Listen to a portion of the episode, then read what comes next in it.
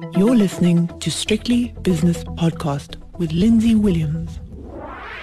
The JSE has opened its doors for another day, so it's time for the opening with myself, Lindsay Williams. Starting with the Stock Exchange News Service, we've had numbers out this morning from financial services disruptor Sygnia, also results from the REIT, the Real Estate Investment Trust Fortress, and Tongaat Hulett has made the announcement that it signed the documents pertaining to their debt refinancing, debt restructuring, if you like. Apart from that, not much going on, but plenty going on in the United States, both last night and this morning well, the futures anyway. I'll come to that in a moment.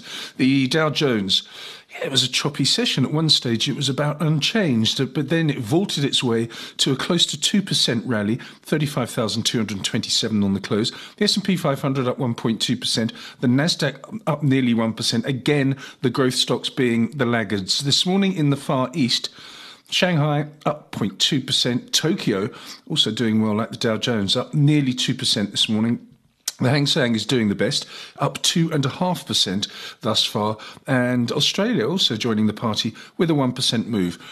The gold price now, 1785, which is up $17 an ounce. The platinum price is 942, which is up 0.2%, and palladium is up 1.6% or $30 an ounce to 1864. Let's have a look at oil now. Oil price, just like everything else this morning, seems to be doing very well. West Texas crude, $70.78 per barrel, up nearly 2%.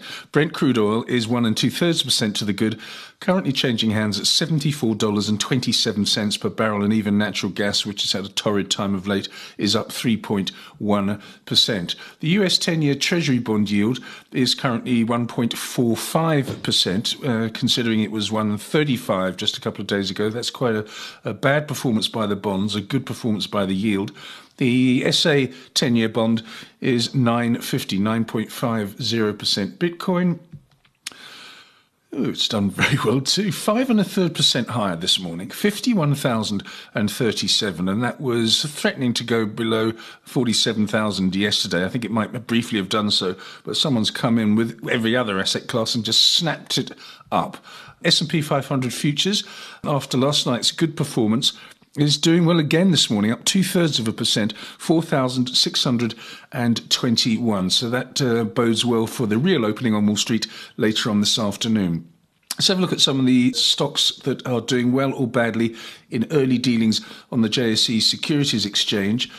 Right, I have got on the, let's start with the downside today just so we can end on, on a positive note. I've got Industrial REIT uh, down 4.4%, Santam down 1.2, DRD Gold down a percent, and Discovery down 0.4%. But losers are pretty thin on the ground. It's all about the gainers. South 32 yeah, this is a weird one. South 32 up 13.8% this morning. We'll get to the bottom of that later on with experts.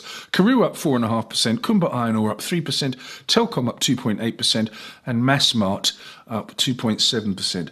The two major indices, Percent higher for the all share index, 71,692. The top 40 index up 1.1% to 65,302. I'll be back later on with uh, It's My Money, brought to you by Brenthurst Wealth, and also the double header Dream Team 5 o'clock Shadow Edition with David Shapiro and Nick Kunze. So see you then.